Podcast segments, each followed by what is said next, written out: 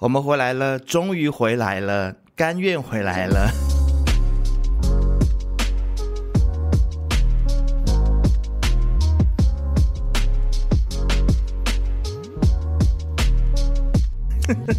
真的是很愧对于大家，因为。在你还没有去台湾之前，我们的记录是保持非常良好，是一个礼拜一集，一个礼拜一集，you know? 对啊。然后突然间这个 momentum 就被打断了。上个礼拜我们就偷懒休息了一个礼拜。对啊，其实也不是偷懒了，就是我们两个人有很努力想要录音，但是就是时间一直赶不到，就是要要不是我没有时间，就是你没有时间这样子。对啊。嗯。想弄啊。就只能怪我可能还没有完全收心吧。就你知道昨天。我就又安排了，就是跟朋友碰面啊什么。但我觉得哇，行程很满的你。对，你知道，就是刚刚去旅行回来之后，你就不会想要再过回以前那无聊的生活。你也知道我在吉隆坡的生活有多无聊的。不会啊，我看你还蛮充实的啊。没有没有，你知道吗？我在回去台湾之前呢、啊，我在吉隆坡的周末。嗯就是一个人在家里面看剧，不然就跟你录音，然后就是、oh. 你知道吗？就是阿桑的那首歌，一个人到处走走停停这样子。然后这这一次就是回去台湾，有跟马来西亚这边的一些朋友就相识啦，这样子。然后他就大家有在那边一起喝酒什么的，然后就是说 OK，那回去要约哦。然后就是大家真的回来有约这样子。哦，oh, 所以你是去到那边还跟马来西亚人混在一起？马来西亚、新加坡、台湾、日本、韩国，反正就是过得非常的充实。就联合国总会就对了。对，怎么充实？是被充实呢，还是充实人家？哎，都有，都有，都要有。对啊，当然都要有的啊，是不是？是不是？所以这次该做的都做了吧，该看的都看了，该买的都买，该吃的都吃了。哦。这一次其实回去台湾唯一的败笔就只有航空公司，我就不应该要搭联航干。你是 Butter Airline 不是吗？对啊，你知道 Butter Airline 它前身是 Melindo，变成 Butter Airline 之后呢，就是联航到不行。什么意思？联航？哦，廉价航空。对。廉价航空，你你知道以前当它还是 Malindo 的时候，虽然它也是号称是廉价航空，但是它就是所有的事情很像都跟一般的航空公司没有什么差别，包括了机上的娱乐系统、嗯、都是五点 C 啦，五点 C 好看啦，你知道？然后座位呢？现在呢？座位也都蛮舒服的，但是它就是经过疫情之后，然后它改名叫做 Batik Air。还是比亚航好一些，就是它座位比较宽，嗯、但也没有宽多少，就是坐的也是很不舒服啦。嗯、但是我可以想象，如果在亚航的话会更不舒服。然后它完全机上娱乐系统也没有了，也没有飞机餐了，飞机餐你要自己买。以前 Melindo 的时候是有的。然后你知道吗？它只比星宇航空或者是华航那些只便宜了两三百马币。哎，两三百很多呢，在现在这种什么都贵的行情底下。但是你要想说，那是在上面五个小时的时间，你会不会觉得说那两三百我就给他花下去就好了？但是现在很多人都随身带着笔电啊、iPad 啊或者手机，有时候也会 download 一些剧啊 no, 在里面看 no no no no no！我跟你讲哦。你讲是这么讲啦，但是，嗯，你要低头看你的手机里面的剧，那是，是，那是脖子多么酸痛的一件事情。对，而且你知道，你其实你应该问我说，那为什么就不把那两三百块钱花下去？来，你问我。因为我知道你的时间上就是星宇不能配合到你要看周二夜的那个节目时间嘛，是。因为当初我们不是聊过了吗？这个 topic 就是为了不是问你吗？为什么不做星宇？星宇这么好做，结果你知道吗？就是为了百灵果，所以我就去搭了 Batik Air，因为它是早上七点二十分起飞，时间就嘟嘟喝啊。哦，其实是早很多。你知道我其实到台北的时候就是就是一点多两点，然后然后呢？我到饭店 check in 的时候是两点半，嗯、你知道饭店居然跟我说不可以入住，要三点，而且很硬。我还想说，什么时候台湾的旅游业、服务业变得这么硬？以前人手不足啊。然后 OK 好，所以我就必须要跟 Ken 跟凯莉说，嗯，我真的是为了你们牺牲很大。然后我就是到那边，然后连饭店也不能入住，然后最后 You know what？周二夜居然是晚上快九点才开始哦。怎么那么晚？对，其实是八点五十分啦。天杀的，如果搭星宇航空或者是长荣，星宇可能有一点点急的。对，而且你知道，其实从机场如果搭计程车到现场的话，提着行李，就算是八点二十分到，也是来得及的啊。来得及，因为前面都是在哈拉啊，尬聊一些什么五四三啊。我真的是为百灵果牺牲很大，有没有这一次？也不算啦，可是，OK，你三点怎么不算？明明就是算，就是算。Sky，你有在听节目的话，没没有啦？其实 Sky 对我很好。你到了之后，你应该立刻去找 Sky 啊，先去骗吃骗喝。哎，没有，先去 吃一顿啊，喝一顿，先去走一走啊，干嘛的？没有啦，我就没有约了谁嘛，我就。因为平以前到台北都是大概下午或晚上时间，都会可能在饭店里面补个眠，或约个人打个炮什么之类的。但是，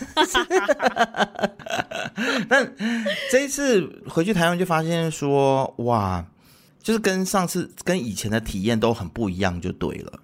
哇，没想到王能姐你这次竟然那么失策，然后又遇到了台湾的服务业大大退步。的这个时候，你竟然用“退步”这两个字，I can't believe it！我跟你讲，就是我觉得已经退无可退了。如果再退的话呢，台湾的服务品质就跟马来西亚差不多了。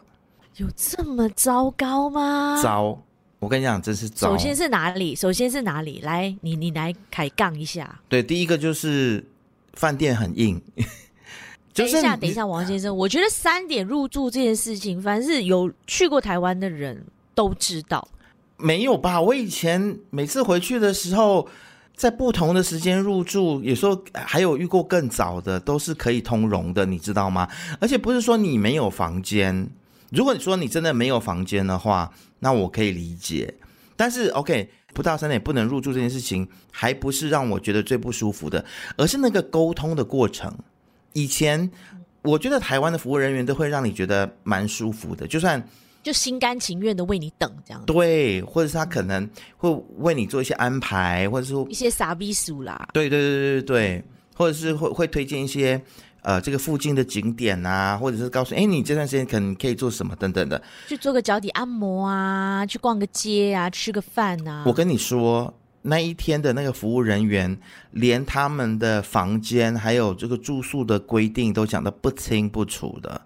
然后会不会是实习生还是什么？不是。然后我就觉得，然后他很像也懒得跟你说这么多。Seriously？然后他还跟我说：“你嗯，他跟我讲一件事情，他说如果有访客的话，超过晚上十点或者要过夜，请一定要到柜台登记。”我想说，现在是中国是吗？什么时候台湾变成需要到柜台登记，影响到就是个人的隐私的问题，你知道吗？可能他们也是出自于之前的不好的经验，比如说有人很晚就带人过来，然后在那边闹搞轰趴，你知道吗？对对，然后 maybe maybe 对，所以他们就没有办法，需要先把丑话放在前面，然后希望说你们遵守这样。不止饭店哦，比如说现在去 Seven Eleven，嗯，以前都会欢迎光临，嗯，然后你付钱的时候，他就会说啊，谢谢光临，不是就是先生呃，您消费五十元，收您一百元，再找你五十元。现在全部都没有了，就是这一趟我都完全没有遇到，而且包括了可能帮你热好食物就丢在桌上，去餐厅吃饭餐牌就丢在桌上啊，要吃什么？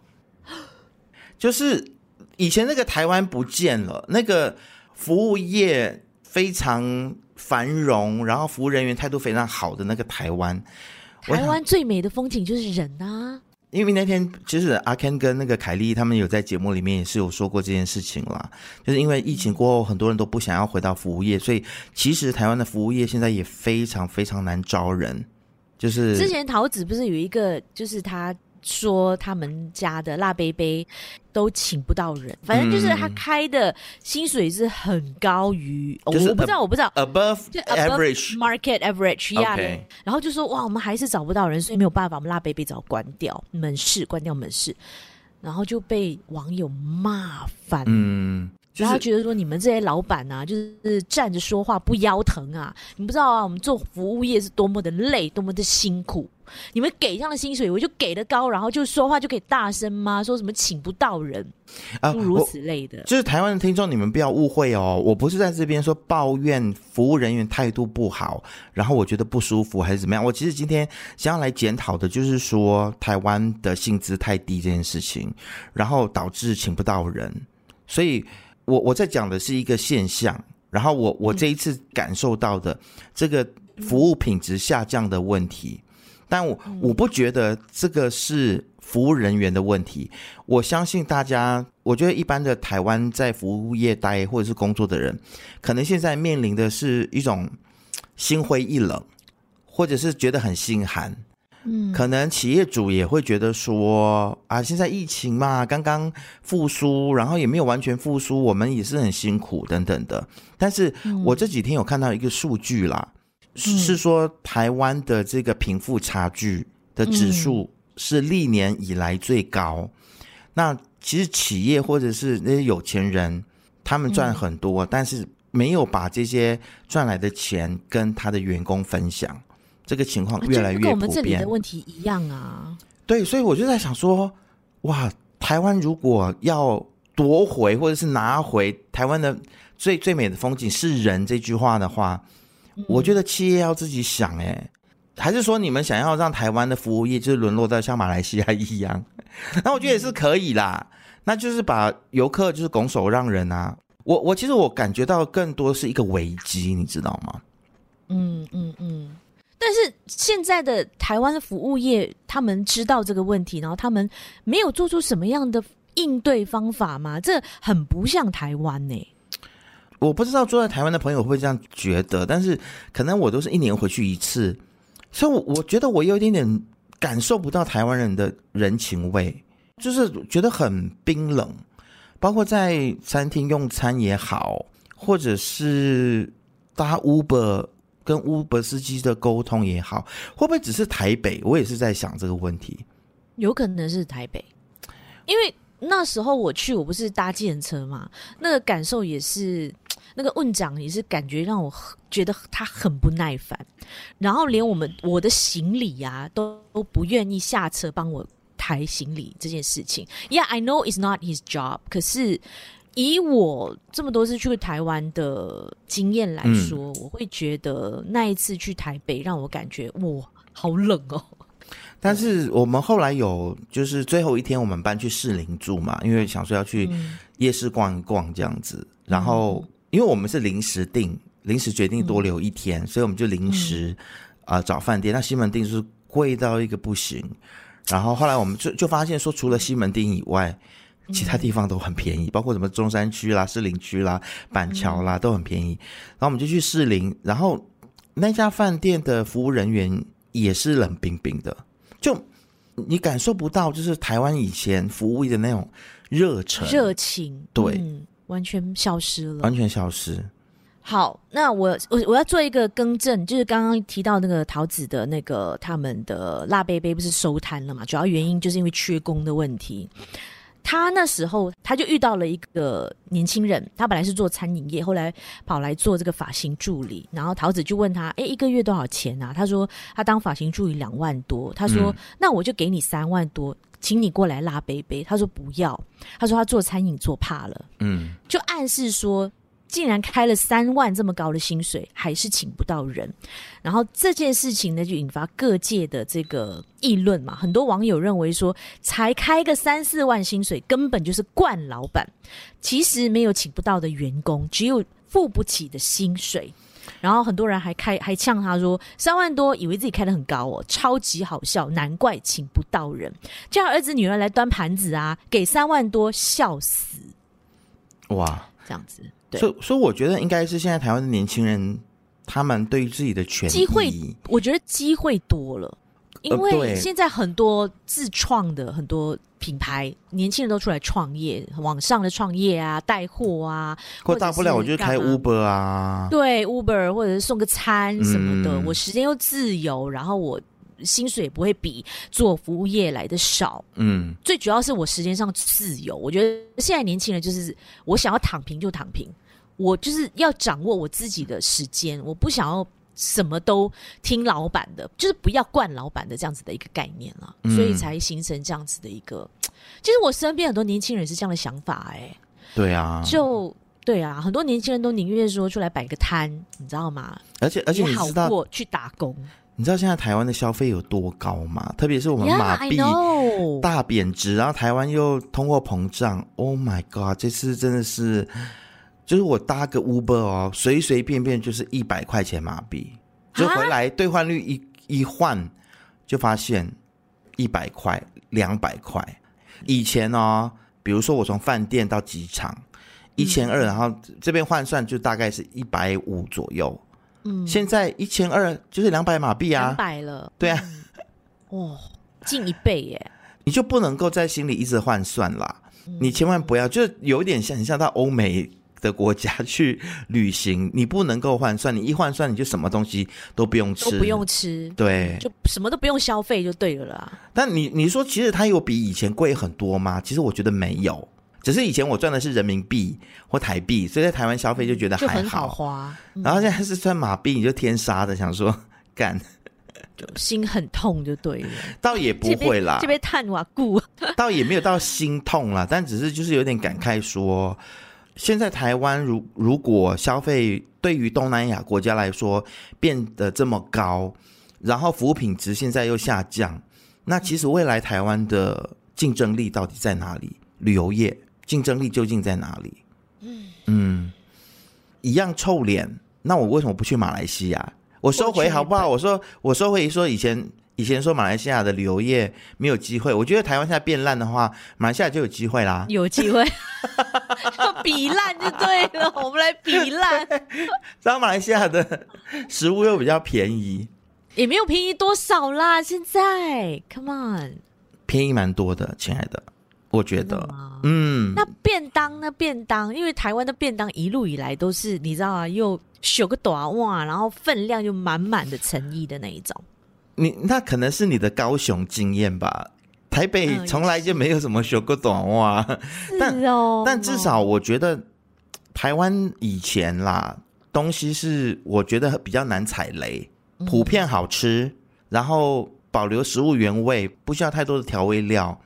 我跟你说，这一次我们狂踩雷，狂踩，而且我们是还是按照那个什么，就网络上大家好评的，比如说去宁夏夜市，嗯，比如说臭豆腐，我看那个臭豆腐哦，它淡到你都不觉得它是臭豆腐，你知道吗？天哪，太压抑！然后会这样，台湾，What's happening？然后他们说，宁夏夜市已经是最不容易踩雷的地方，我们还踩到好几家哦。我还喝了一个芒果冰沙，嗯，根本就是糖水冰沙啊，而且他还在我面前把那种芒果汁，就是那种合成的或者就是那种包装的假的芒果汁倒进去，然后混了一些真的芒果打成冰沙。台湾呢，Exactly. 水果王国，他竟然用这种调味的来打芒果汁、芒果冰沙、芒果冰沙的部分，我然然后一杯要卖六十台币，OK 啦，不贵啦，但是就是它的分量方面，怎么可以没有芒果呢？对啊，它有一点点芒果，是但是就是那种渣渣。嗯，然后后来我们就决定说，好了，那就是在宁夏夜市，我们就看哪里有排队，我们就去排。结果也是假的，没有没有没有，排队的就真的是蛮不错的这样子，嗯，你你就只能够靠这个了，因为真的我觉得很多食物的品质都下降，因为通货膨胀嘛，那他们不涨价，那只好在食材上面动手脚，是每天在那边吃的人可能也吃出来，但不变，就是还是要吃，但我们像久久去吃一次的人就会发现说，Oh my God，还有一家我不要讲名字，就是我去年也有去宁夏夜市吃，然后。非常好吃，然后我就幸灾不是幸灾乐祸，我讲什么幸灾乐祸？就兴高采烈的，就是叫我们家那个说，哎，你一定要吃这一家。结果他给我大翻白眼呢，他说这个好吃吗？我还硬着头皮说，那你们家那个本来是嘴巴比较挑，因为他很会煮啊。没有，真的不好吃，真的大退步。Oh my god！我我 I don't know what to say. I don't know what to say. 因为我在高雄的话没有那么糟糕，嗯、至少还有吃到几家不错的餐厅，但前提是你要去餐厅，你去夜市我已经放弃，基本上已经放弃了。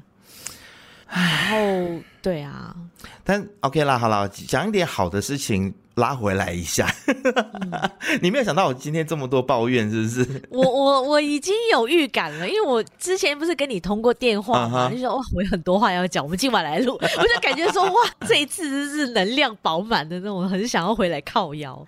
没有啦，这其实这只是一个很小的部分啦。那更多的是，我觉得说台湾还是很有活力，而且我觉得。台湾给我的感觉就是依然是办法总是比问题多，嗯，你知道吗？就是我我就比如说在台湾，我看到说有很多新的技术，然后新的药品，然后新的概念、新的观念等等。举例来说，你知道我一个朋友告诉我啊，他说：“哎，你另外一半他的 IG 有五万多 follower，然后呢，你们说人话现在也有这样子的成绩，你们还上班哦。”他说：“嗯、台湾啊，现在那些网红只要有超过一万的，就已经在接业配嘞，不太上班了。”哎，嗯，我相信是哦。对啊，我就说、嗯、哦，马来西亚的市场还没有成熟到那里。就是台湾，其实，在很多事情上面还是走的比马来西亚快很多啦，十年到二十年。嗯嗯嗯嗯。然后还有什么？哦，我不是手上有那个毛囊角化症吗？嗯，在这边哦，看医生都是讲说啊，这个是 genetic 啊、呃，基因啦，啦对，没有药啦，就是这样了。然后在台湾一跟朋友讲，有啊，我也是毛囊角化症啊，我就涂这个这个就涂好了，然后就介绍我去买，我用了一个多星期，改善蛮多。真的，我跟你说，台湾跟日本一样，就是他们在这些皮肤上面的一些药品方面是走的很前面的，even 是偏头痛，那时候我。就是随便在日本的药局买了偏头痛的药，哇，回来就是太感恩我那时候有买了，因为真的就只要吃一颗，就很快就可以没有那个头痛的感觉，然后又不会有什么样副作用。嗯然后包括他们的那个治痘痘的那种膏啊，嗯嗯，小护士啊什么的，然后他们都一直不停的有新的研发，就是涂一点点，然后立刻第二天你就看它消掉，是不是？真的，我真的太爱，因为台湾、日本的这个药妆店通常是同步的，他们东西往往你在日本可能在七八月的时候看到，然后年底在台湾或者可能隔一个月台湾就引进了。是，而且台湾有一个好处，就是说很多的技术、很多的科技呢，它是让平民很容易就可以 access 到。对啊，对，不像这里，就是还是在赚那种信息差的钱，嗯、你知道吗？就很多的技术，他们就会把它很像秘密一样守起来。就比如说，嗯、呃，我在台湾有一个朋友跟我说，因为他有糖尿病嘛，然后他就去台大。医院去去看医生，然后医生就给他推荐了一种就是瘦身针。那这个针本来是以前也是治糖尿病的，后来就发现说，哎，它有抑制食欲，有瘦身的效果。嗯，所以就帮他打，他的血糖就降到有史以来的新低，在一百以下。哦，对。然后这个其实就是已经是在台湾已经是处方签用药了。然后他说这这一个针呢。他其实现在哦，因为他们这家公司，他也要出口服定，就是以后你可以用吃的，不一定要打针，所以它的股价已经飙到，就是不知道哪里去了，你知道吗？嗯，就是我我不知道是观念上面跟不上，还是资讯上面跟不上，还是说有时候我会发现说马来西亚有一些医生会有一些科技，它被某一些人垄断，那你一定要付更高昂的这个价钱，你才能够去知道这个讯息。然后才去用到这个东西。嗯、As for 台湾，它已经已经是一个很普遍的东西了。嗯嗯嗯嗯嗯，我觉得这可能是民众的健康意识，或者是对很多意识方面的一个对薪资的吸收也不够。嗯，像我们这边很很多时候，我们都得过且过，就好像你们之前讲的，哎呀，随便啦，青菜。我们的马来西亚人普遍的心态嘛，嗯，我们不会去追求我们现在得到的这些所有的。不管是设施啊，或者是服务态度方面，我们不会再去要求更好。嗯、但台湾很多民众，他们普遍都有这样的很基本、这样子很普通的认知。嗯，就觉得有什么，我要去 fight for it，我要开口，我要去，我要去要，嗯，我要去声讨，嗯、要去检讨，为什么我们不能够得到更好的？对啊，那马来西亚人就是得过且过喽，就觉得哎呀很难的啦，不可能的啦，你知道，就可能会有这种比较负面的。对，真的，然后你会发现说在，在在那边，大家的工作态度也是办法永远比问题还要来得多。反正你就是遇到问题，你就想办法去解决。但是我在这边感受到，就是大家常常会找借口说，因为这样这样这样 A B C，哎，所以这个事情不能做，然后就搁着。嗯、哎呀，这个是你这个手上那个毛囊角化症，它是遗传的问题啦，就是没有办法解决的。我们还没有这个药啦。对对对，对啊、就放着这样子。嗯，所以。大家常常就讲说，哇，中国现在变得多么多么的进步，然后甚至有些人会觉得说，呃，台湾已经跟不上了，然后落后了。但是我恰恰是觉得说，因为我们这边太多看中国那边的东西，所以你跟真正先进进步的国家你是脱节的。嗯嗯嗯，这边就就有一个迷失，就是哇，什么东西都是中国的好，殊不知其实中国在很多的技术上面。特别是医学跟跟跟科技是跟不上的，他是他们看病不是都要出国来看病吗？对，所以我不知道马来西亚人到底是在追捧中国什么？你知道，他他只是常常会做出一个很像很华丽的外表，对。但你金玉其外，败絮其中。但是我们这里的人都是看小红书啊，看微博啊，买淘宝啊。我们不会去真正的在，我们没有在当地生活过，我们也没有跟真正中国人相处过。嗯、那即便你是跟这里的短暂停留这些中国游客或者是网红也好，跟他们接触过的，他们只讲好的，不讲坏的呀。嗯，没有人会出国来批评他们自己的国家的，you know，尤其是中国人，他们是非常非常的小心的。嗯。我为什么那么讲？是因为在你去台湾那个周末，嗯、其实我也去了一趟的小旅行，就是在我们这边附近一个多小时的一个海边，我们去那边露营。OK，然后呢，那个主办单位他就邀请了四个中国网红从新加坡飞他们过来这边参加这次的大露营，然后我们就开始聊天。然后聊哦，原来他们是在新加坡的这种投行或银行上班的，比较 elite 的精英的这些中国人，OK，他们也是在经营他们的小红书这样子。然后就聊到说，哎，嗯，中国台湾的这种两岸的议题的时候，哇，之前还蛮热络，大家聊得很开心哦。聊到台湾这个这两个字一出来，这个 keyword 一出来，没有人敢讲话。你就看他们四个人，就是哇，各自立刻低头看手机，要不然就假装看风景啊 什么的。哇，有怕到这样子哎、欸！呀，我也是觉得吓了一跳。嗯嗯，哎、嗯欸，我们在荒郊野岭哎、欸。嗯，谁会偷听啊？嗯、可能他们怕手机偷听。对，I don't know。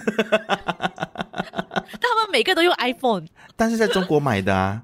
Maybe，可是他们就是你知道吗？在他们的协议里面就是有一种惧怕，嗯，那种小心翼翼到。只要是跟外国人在一起，我们还是要保持距离，我们还要小心讲话，我们要不要碰触到那个红线？这样子，嗯、我就觉得哇，这个东西真的很有趣啦。嗯，对啊，所以你说到本地人，我觉得我们知道的都是很浅薄的，都是很表面的东西。是，然后我是希望说大家可以多一点的去吸收。如果你真的是觉得被中国影响很深，你真的很不喜欢台湾的话，那多看一点英文的，比如说美国或者日本的。嗯一些新的技术或者是文献也好，等等，就不要整天都是在追中国的东西，因为真的会让人变笨，你知道吗？你简单讲，大家都会陷入一个迷思，就觉得说中国有什么支付宝啊啊，中国华为啊突破美国的这个技术封锁啊，遥遥领先啊，什么鬼的？嗯、但你要知道，华为里面用的是七纳米的晶片，人家都已经去到三纳米了，OK，所以。他很多东西，他是在抄美国的，他或者是在抄日本，所以他他永远比这些国家都还要来慢一些。他可能有一些很不错的 idea，或者一些 business model 是不错的，嗯、但是，嗯，他也只是去融会贯通别人的东西，然后变成自己的东西。所以很会这个啊。对，所以我觉得大家，如果你不想要在马来西亚成为信息差的受害者。的话，那你就自己多上网去看不同的东西，不要永远停留在一个简中的世界，就是简体中文的世界里面，那你就会很被局限。然后你，你不知道这个世界已经进步到哪里去了，然后你还是跟中国一起停留在某个阶段，还在告诉人家说：“哦，那个毛囊角化症的那个药膏没有这种药膏了，你知道吗？”我哦。你那个如果血糖要控制的话，那你只能够运动了。你知道吗？你你你只能够控制自己的饮食啦。嗯，因为就还是停留在很古早以前的那种观念。我我不是说这些观，我不是说这些观念不对。对，对，当然你你是要控制饮食，但是现在医学一直在进步，而且进步的速度是非常快的。You never know，有一天糖尿病是可以被治愈的。是，Never say never，因为有可能有一些药是因为有些药厂、大药厂他们要控制，他们要赚钱嘛，嗯，所以他有一些药已经有了，可是他不能够这么快的 release。对，We, we never know。还有啦，台湾还有另外一个好的就是那边的男生真的是越来越可爱了。哎，讲讲这次的游行怎么样？哦，这次的游行我觉得有点冷。哦，我我不知道是不是。疫情改变了大家。OK，我刚才说男生越来越可爱，就是现在很多年轻的弟弟，然后喜欢我这个年纪的人，然后就是私底下的相处啊，各方面都觉得哇，弟弟很 sweet。但是我发现弟弟们不太擅长在人多的场合去展现自己，跟我们很跟我们这一代很小的我们是很不一样的，就比较硬。对，我在想说，是不是因为他们是网络世代，所以他们比较习惯在网络上跟人互动，嗯，嗯，或者是就是一对一的，是或小群体的。我你你知道会聊天。今年在市政府广场，就是大家就是游行，就是出发的那个起点。嗯，以前啊，就是你在那个起点，你就看到彼此，你觉得哇，拥抱、拍照、聊天。现在。不知道是是不是疫情的关系，所以大家都在保持 social distance，安全距离。对，有可能哦，有可能哦。我觉得一场疫情可能改变了大家了，所以我觉得你说气氛很冷，非常冷，都到大家彼此都不说话嘛？也是没有，嗯，但是就是没有以前那种那么的热络，那么的热情，没有哎、欸，嗯嗯嗯，对，大家都是很有礼貌，然后保持距离的感觉，然后。我必须说，以前在主舞台上面都是什么蔡依林啦、张惠妹啦，然后你听到都是流行歌曲。今年全都是很冷门抖音歌，抖音歌的话也就算了，全部求佛。No，赖小芬，你会爱死那个舞台上面唱的每一首歌，因为都是 indie。对，然后都是那种很冷调的 indie，哎，就是我哎，就是很文青的歌曲。那是我的舞台呀，没有。但下面一群男同志，你在上面唱什么 indie 的歌？Oh. 你知道，就是整个场面就弄到非常冷。但，但现在独立音乐是台湾的音乐圈的主流，主流。我不能接受，我还是没有办法接受。对，我喜欢独立音乐。但我觉得不是在那个场合，嗯、要看场合。对，你应该是在演唱会里面，或者是在河岸留言。哎，现在我也不知道河岸留言现在还有吗？还是改名字了？有啊，有啊。啊，反正就是应该是在，比如说台北流行音乐中心，你知道那种，就是在一个特别的场合或者是专场里面唱。你在同志大游行上面，就是要嗨，就是要 party，要闹。我我懂，我懂，我懂，我懂，你知道吗？独立音乐来的不是时候，播的不是时候，OK？但但是很有可能是因为后面主办的这些推动的人呢，都是都是文青，因为都可能都是女同志，你知道吗？哦，就品味比较好啦。对，他就找了一堆 indie 的歌手在台上唱歌，我就觉得天气没有很冷，但是当下感觉很冷。天啊，I'm sorry。可能我们是已经是老人了啦，你知道吗？就是 Oh my God，就是我觉得我们的时代已经完全过去了的感觉。没有没有没有，我觉得你你还停留在泰国的泼水节的氛围，你期待是能够有这样子的一个气氛。啊、可是，Sorry，我我去年去泰国跨年的时候也是，你看在 gay bar 或者是去看 drag show，都还是。嗯我们喜欢的那些音乐啊，嗯、为什么就是台北同志大游行到底出了什么问题？你知道吗？为什么会变成这样？那当地台湾人呢？台湾的 gay 们呢？有没有人就是露出不耐烦，或者是走了算了这样子？没有，没有，没有。我我必须说了，我必须说，我这个年纪还有我我那个年代的那些朋友，几乎大家都不出来游行了。嗯，也不出来酒吧了，就是大家因为回归生活，啊、回归家庭，该得的都得了嘛。你们现在同婚的通过了，没有啦，异国同婚也通过了，他们就是懒呐、啊，他们就是觉得 走不动了，太舒服了，太舒服。然后大家就是觉得说，哎呀，就回归生活，回归家庭，然后 There's nothing to fight for。啊，然后年轻的小朋小朋友，大概他们也就是喜欢走 indie 的路线，I don't know。就我跟你讲啊，现在独立音乐就是主流啊，嗯、已经变主流啦、嗯。现在哪个主流歌手，You name it，现在他的专辑你你是唱得出来，或者是你知道吗？真的红的没有啦。那阿妹也也安逸了，也对啊，有啦。Elva 最近刚刚出来一次，Elva 最近不是刚发行了一首歌吗？对，这样，请讲评。哎，好听啊！I'm surprised，听你会觉得好听？微微你会大翻白眼？不会啊，不会啊，我是觉得好听、啊。OK，我们家那个也觉得好听，因为我是以这样推断，就我家喜欢的东西，你应该都会翻白眼。哦，不会，不会，不会。然后你喜欢的东西，他就会翻白眼。不会，不会，这首歌我还蛮 OK 的，爱没有错。而且我觉得回归到。呃，因为我听独立音乐听太久了，变得有一点腻了。然后回来看听这种 Elva 主流的这种抒情音乐，哎，反而觉得新鲜。我懂，我懂，就那一种。对，就是那一种习惯的转换，你会觉得，哎，突然间来给我一些一个一些不同的，我以前非常唾弃的东西，我会觉得，哎，it's something new。所以我觉得 Elva 这一步棋，我觉得还下的蛮好。我还以为说他哇，然后难得出来一个一个 hit song，应该是那一种、嗯、就是跳舞的还是什么秀性感的，结果没有哎、欸。就告诉大家，爱没有错，我喜欢小鲜肉没有错 啊，有有，有唱到你的心声就对啦。没有没有，我是觉得唱到他自己的心声。啊、OK，你觉得很？他不是还泪流？他不是还泪流那个录音室还是拍摄现场吗？啊，对，我我只能够说赖小芬，你的人生就是在。各种的求新鲜的这个过程嘛，是啊，对音乐，啊、对不对？Indie 听了一段时间，然后你就厌了，喜新厌旧了，然后你现在又。对，我非常喜新厌旧，尤其是音乐方面非常容易喜新厌旧。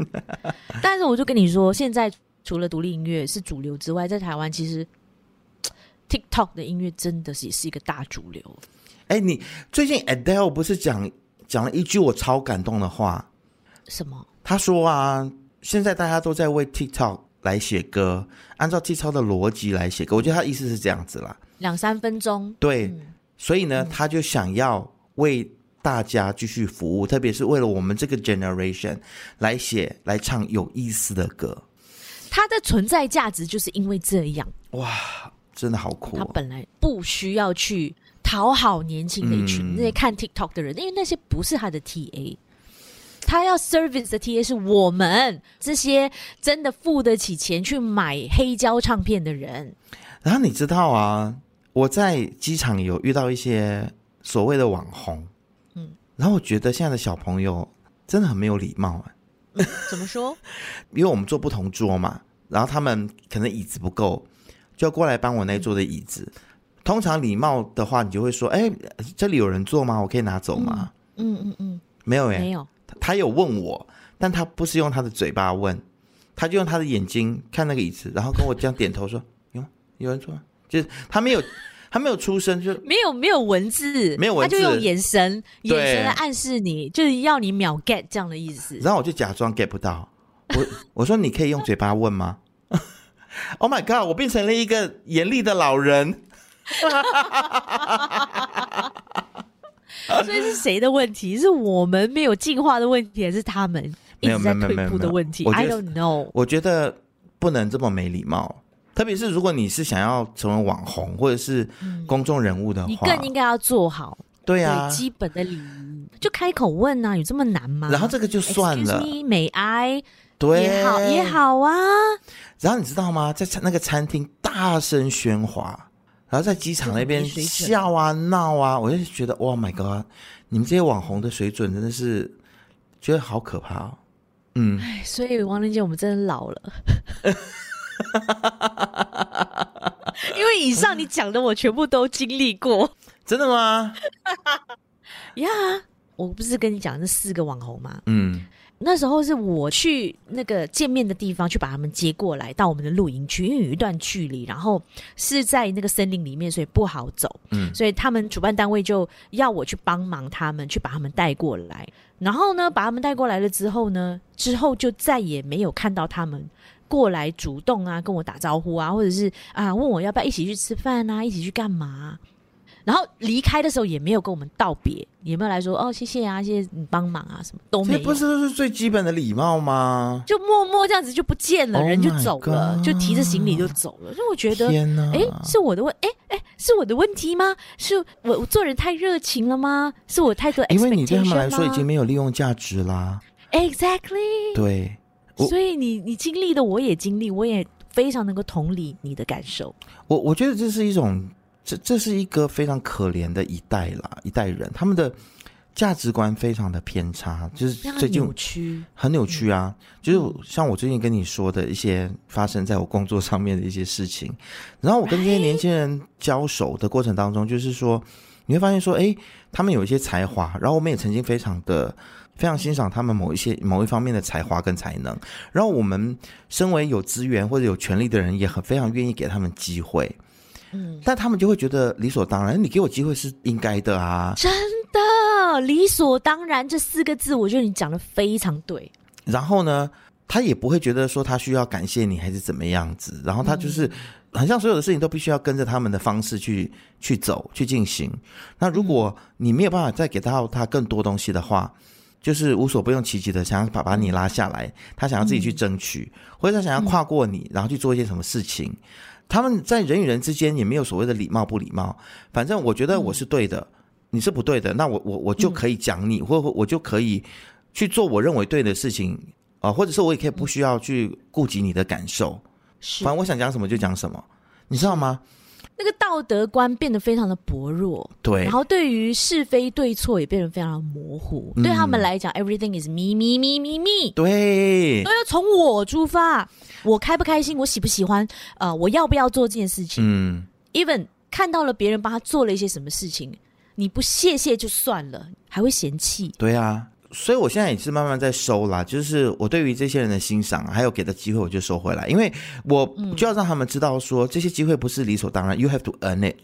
我要让他们清楚一件事情，就是今天是我们愿意给你机会，你的能力其实还没有到达我们的工作所要求的那个那个程度，嗯，只是现在我们愿意给你机会，让你去学习，但他们就是自我膨胀到一一个程度，是他觉得说现在是。我在为你们付，对，你需要我，所以我现在要看说，到底你能够给我到什么东西，能不能给我到我要的薪资啊，或者是给我我想要的曝光，你知道吗？就是那种很傲慢的心态，但是他们忘记了，他们也忽略了，他们根本就不值那个钱，或者是不值得公司去给你这么多资源，因为你你现在还是在一个需要学习的阶段，嗯，你知道吗？嗯嗯，他们完全不在乎学习，你知道吗？然后就觉得自己很行，嗯、然后也完全就不在乎说自己需要做准备，要打好基本功。嗯，然后被人家淘汰之后，还在背后在那边五四三，然后讲很多你的坏话，然后把你妖魔化。嗯、我就觉得，其实我倒没有生气，但我觉得我非常同情他们，他们就是很失落的一代啊。嗯，嗯是。特特别是，嗯、当然，我觉得这一代人有很优秀的，很优秀就很优秀，但他们可能都被大公司挖走了。我觉得最可怜的是这一群不上不下的，在中间不上不下。对，嗯，他们明明就不上不下，但是他还要整天把自己盯起来，然后让他觉得说哇，他真的很厉害。嗯，我觉得很，I I really feel really really sad for them. It's pathetic. 对，嗯，在这边说就是我想劝这些年轻人归零学习吧。好好学习，好好脚踏实地。你们的方式 is not gonna work. It's not gonna work. You know 他们听不进去对吗？这一群小朋友，他们就是从小就是在这种网络时代啊，手机时代。那父母跟他们说他们是最棒的。对对。In fact，你们真的不是最棒的。OK。然后他们现在有的资源太多了，因为现在实在是资讯到处都是，而且资源随处可得，他们就东家不打打西家。嗯。我我我干嘛看你脸色？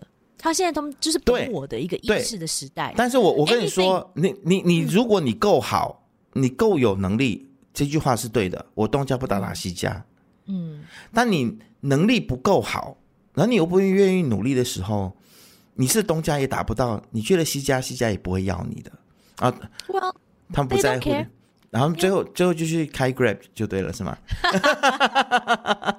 或者做自媒体呀、啊，做 YouTuber 啊，也很开心啊。不然做抖音啊，我也可以有几十万的观众啊，我也有可以，我也可以有很多。I mean, 如果你有的话，我我恭喜你。但是以你这个态度跟你的能力，我觉得你不会有咯。我不知道，我觉得现在年轻人的价值观就是，他们觉得努力、态度，什么东西能吃吗？嗯呀。Yeah. 现在我看很多的这种网红，他们的作品，可以说作品吗？I don't know。很多都是你知道粗糙不堪，嗯，让我觉得到底有什么好笑的，或者是到底什么好看的？但是它就是几百万的一个点击，或者是大家都是流传哦，很好笑，什么很有趣，什么？到底这些价值在哪里？它文化方面的价值能够提高你的这种精神方面、精心灵方面的那种到底有多少？那种营养有多少？I don't see it。所以我就会觉得说，我们现在的时代是一代。更不比一代，因为他们吃的东西就是垃圾。I'm sorry，、嗯、因为太多速成的东西了，太多容易得到的东西了。但是我觉得也不能够一竹竿打翻一船人啦，就是还是有 majority majority 现在是这么想的。真的吗？但但其实我有我也有看到一些很棒的年轻人做出的作品，比如说像台湾的君竹，对不对？他后来呀，对。然后你说自习七七。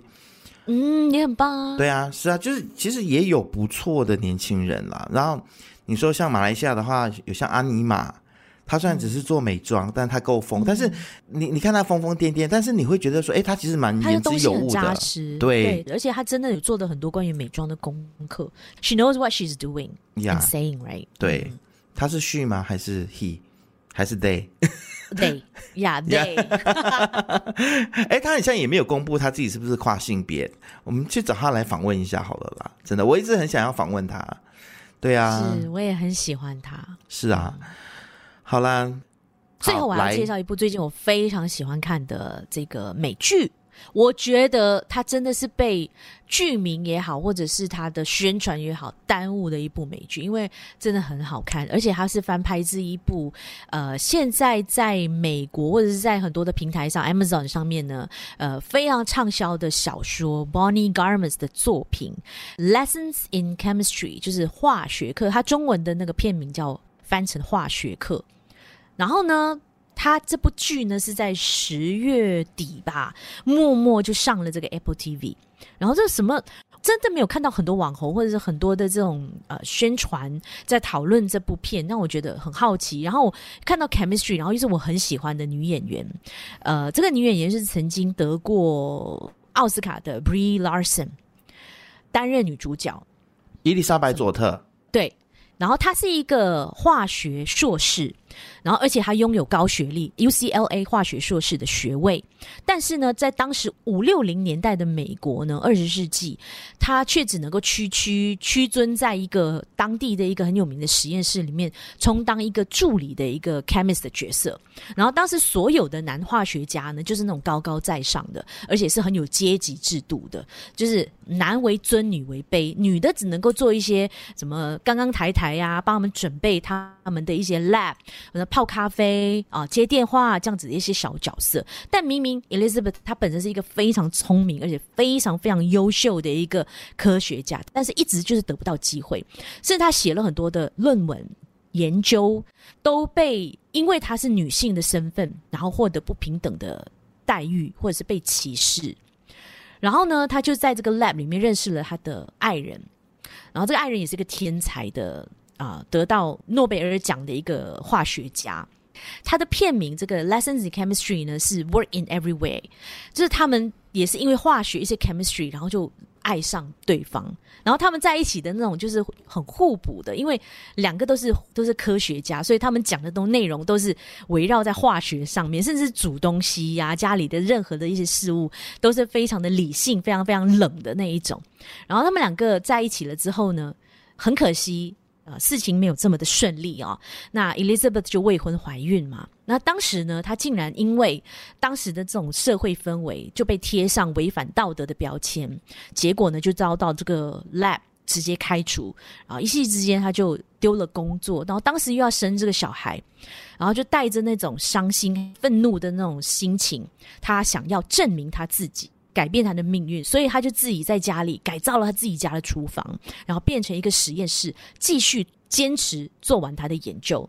然后他也找一些其他的工作，比如说卖 Tupperware 赚钱抚养自己的女儿。然后他的女儿呢，因为爸爸妈妈的那种基因非常的优良嘛，所以他的女儿也是一种超龄的、很聪明的一个孩子，甚至可以说是天才。非常早熟，他看的书是那一种哇，很厚的那种小说什么，但是他只是个幼稚园或者小学的学生，然后就被 老师呢点名说，哦，你需要帮他找一个更好的一个私立学校，因为我相信女儿不止甘于待在我们这种 public school 这样子，所以他为了要帮他找一个很贵的私立学校呢，他当时处于就是经济不是很好的状态底下，他就接了一个电视台主持的工作，然后主持什么呢？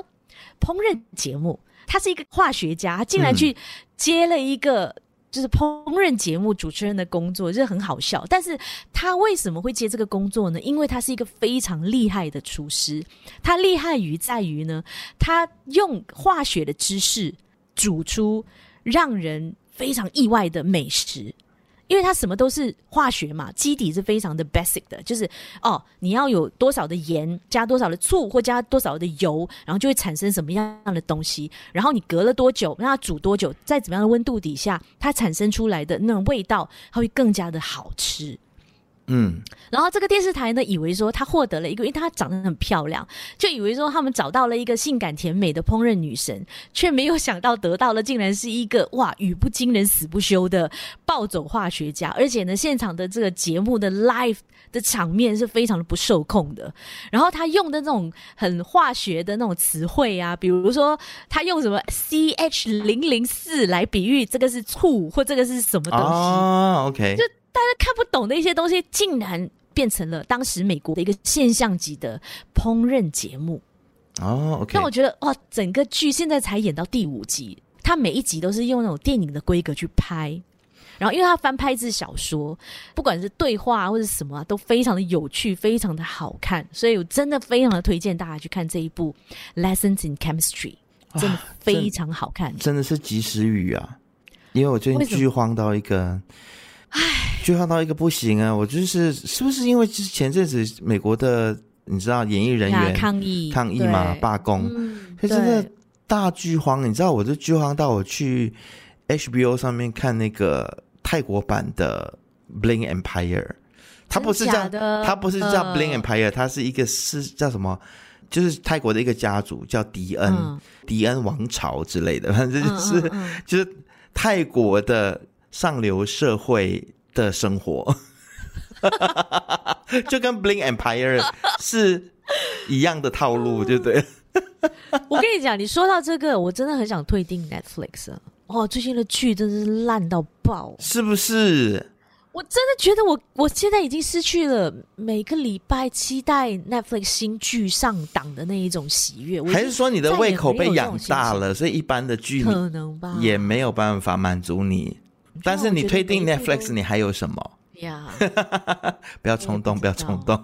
真的，我现在真的有一种冲动想要推定了，因为我真的觉得 Netflix 让我太失望。哎、欸，我 Netflix 嘛，开拜托起来，就是说你现在如果没有一些好的剧可以上的话，就把以前的一些剧重新上架，重新去把那些版权买回来啊，让我们可以好好的怀旧一下。对，还有以前很好看的 rom com 那一种，你知道浪漫爱情喜剧啊，好的作品都买回来呀、啊，重新上档啊，也好过你现在乱拍，然后乱，然后找一些对，找一些不知道哪里来的男演员、女女演员，难看的要死，又演技又烂，然后剧本又老土，不汤不水，这样何必呢？Netflix。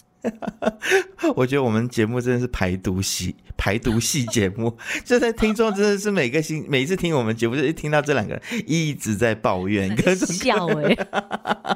但大家就是因为这样爱我们，对吗？好了，我们该去吃药了。对，就希望大家如果喜欢我们的话呢，来多多在我们的社群媒体上，Instagram 也好，Facebook 也好，多多给我们按赞留言，然后可以打赏我们哦，可以通过这个 Patreon 或者是 QR Pay、嗯、Now 都可以的哦。OK，好了，那先这样喽，就这样吧，拜拜。